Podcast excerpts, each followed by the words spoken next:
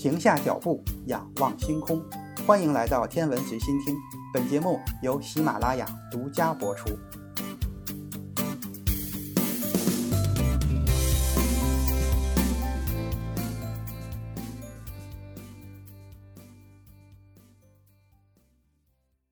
马王堆汉墓位于湖南省长沙市芙蓉区东郊四千米处的浏阳河旁的马王堆乡。根据地方志的记载，是五代时期楚王马殷家族的墓地，所以叫做马王堆。一九七一年底，湖南省军区三六六医院决定在马王堆的两个小山坡建造地下医院。施工中经常遇到塌方，而且还有可燃气体出现。接到消息的湖南省博物馆的考古学家马上就意识到，这是一座古代的墓葬。为了配合基建，考古工作者决定进行抢救性发掘。湖南省博物馆将这座封土被防空洞扰动的汉墓命名为马王堆一号墓，另一座封土下的被命名为马王堆二号墓。一九七一年的十二月三十日，湖南省考古专家向国务院提交报告，申请对马王堆进行正式的发掘。这是中国考古学上极有价值的考古发现之一。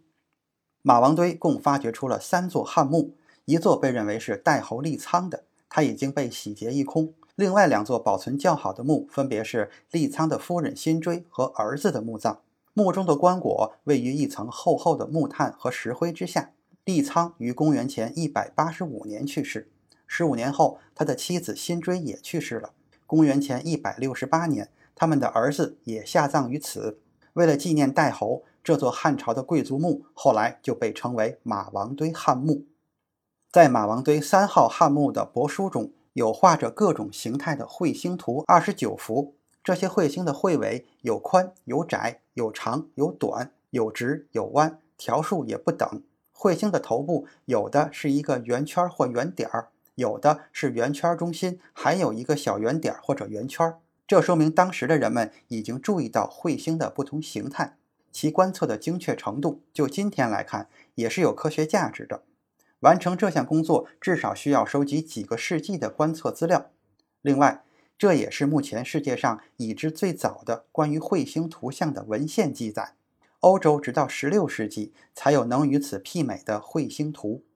在彗星图中，短而直的彗尾用单线表示，大而弯的彗尾用分叉线表示。彗星存在单尾、双尾、三尾或更复杂的形态。其中的第二十九号宅星。之所以特别引起研究人员的注意，是因为它那形态简明醒目的彗尾。但这样的形状在近期的彗星中从来没有被发现过。不过，倘若彗星在其轨道上运行的同时还绕轴自转，就有可能出现这样的结果。在这种比较罕见的状态下，如果彗星非常的活跃，喷出大量气体和尘埃，彗星的尾端就会形成前面所见的旋转彗尾。在春秋等古老文献中。中国古代的天文学家将彗星看作一种天体，并提到许多不同的彗星现象。其中最通用的名字就是彗星，其字面意思就是扫帚星，就是有着巨大彗尾的彗星。长星则是指彗尾长而且直的彗星，薄星是指有彗尾但彗尾不清晰的彗星。另外，克星有时也被用来表示只剩下彗核的彗星，这使得它看起来像一颗恒星。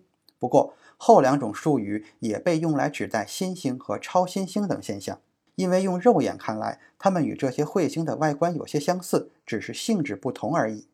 通过对帛书彗星图中彗星名称和特征进行分析，人们发现这些彗星图并非完成于汉朝，而是可能完成于公元前三百七十年到公元前三百四十六年的某个时期。不过，即使如此，还是需要很多个世纪连续不断的观测才能完成它。即便我们认为周期性彗星在古代出现得更加频繁，但要想在几年内见到帛书彗星图中所有的彗星的类型，这几乎是不可能的。一般来说，在几年的时间内，用肉眼连续观测到明亮彗星的可能性都不是很大。例如，过去几十年，人们用肉眼只能观测到两颗彗星。它们分别是1996年的白五彗星和1997年的海尔波普彗星。假如平均每十年会有一两颗明亮的彗星经过地球，每个世纪不过也就能观测到十到二十颗彗星。要想通过肉眼观测完成如此完备的彗星图，中国古代的天文学家就不得不观察至少一百颗的彗星，这几乎需要一千年。由于这些彗星的形状多种多样，对它们的观察很可能贯穿了整个周朝，甚至或许可以追溯到更早的年代。这份帛书《彗星图》是迄今为止关于彗星图像的最古老的文献。奇怪的是，这些可能在先秦时期就已经完成的彗星分类，自此以后并没有完全被延续使用。但彗星却依然是中国天文学家主要的观测对象之一。另外，帛书中还有令人惊叹的中国南部和西部的地图。在这些帛书中，还有两件最古老的天文学文献，其中之一就是五星占。这是一份记载五星在天上位置的表格，反映了行星运动中的合、冲等状态。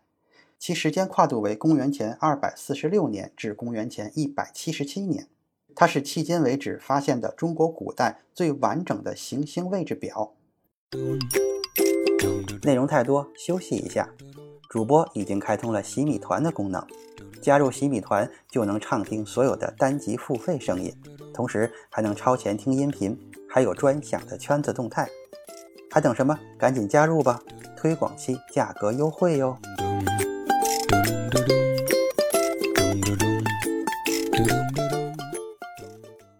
在马王堆帛画的中央是辛追、官员和侍从们的画像，帛画的上方会有引路的信使。下方则是神话传说中的阴间场景，有两条巨龙缠绕在一起。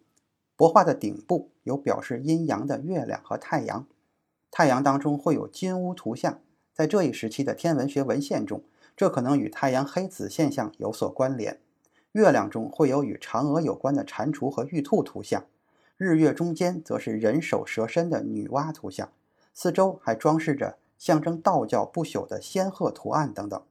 马王堆汉墓的年代相当于公元前一百八十五年至公元前一百六十八年，也就是汉朝初期。不过，这些珍贵帛书中所记载的知识，在汉朝之前就已经逐步积累起来了。考古发现还证实了某些历史文献的古老性，因为一些历史文献的真实性和年代时常遭受质疑，尤其是受到一些欧洲学者的质疑。他们认为这些文献经过多次传抄后，内容难免会失实。值得注意的是，中国的古代文献记载于不同的介质之上，比如像甲骨、简牍、绢帛和纸张等等。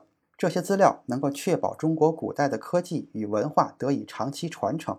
尽管中国在历史上经历过动乱，但正如汉学家李约瑟总结的那样，凡是没有失传的内容，中国人都会印刷出来。欧洲和地中海地区的情况与此大不相同，由于缺乏纸张，而且没有印刷术。书面的文字记载极为有限。公元二世纪末至六世纪，欧洲大多数的经典都已经失传，所以欧洲文明所依据的早期文本的真实性，在很大程度上也是有待商榷的。古代欧洲流传下来的著作很少，大多数都是中世纪的复制件。当然，这些文本很多是在古代知识的基础上重新被编撰而成的，但早期原始的史料只有为数不多的片段，因此在传播过程中。这些文字很可能经历了多次的增改。例如，生活在古埃及的古希腊天文学家托勒密著有经典的天文学著作《天文学大成》。这本书作于公元一百五十年左右，目前已经没有任何的原本。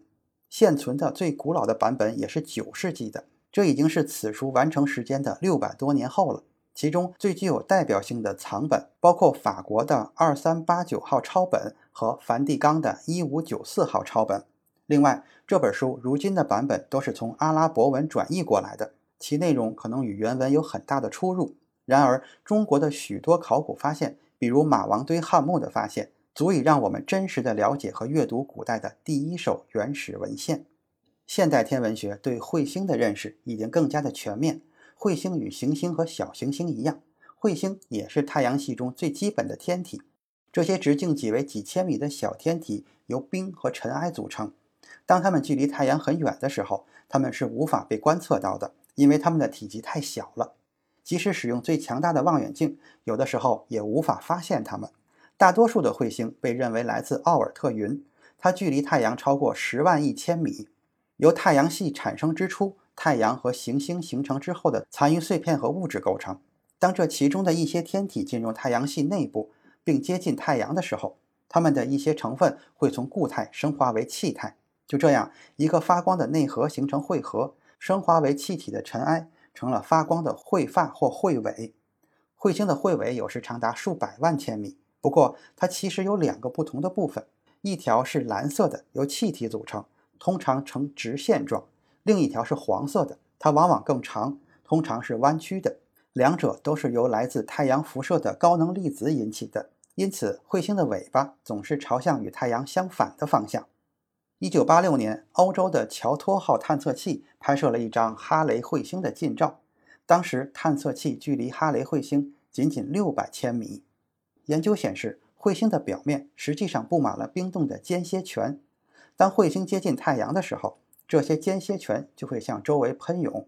由于这一次伟大的探测活动，人们了解了彗星是如何发展出多条彗尾的。二零一四年，罗塞塔号探测器成功地将费莱着陆器投放到了六七 P 楚留莫夫格拉西门克彗星的彗核上，从而捕捉到了这颗彗星最详细的图像。大多数彗星在绕太阳一周后便会离开太阳系，成为一个永远寒冷的大冰球。然而，还有少数周期性彗星会定期地返回太阳附近。哈雷彗星正是这样一颗周期性的彗星。一六八二年。英国天文学家埃德蒙·哈雷确定了它的回归周期大约是七十六年。下一期咱们就来说说中国古代对哈雷彗星轨道推算的早期记录。今天的天文随心听就是这些，咱们下次再见。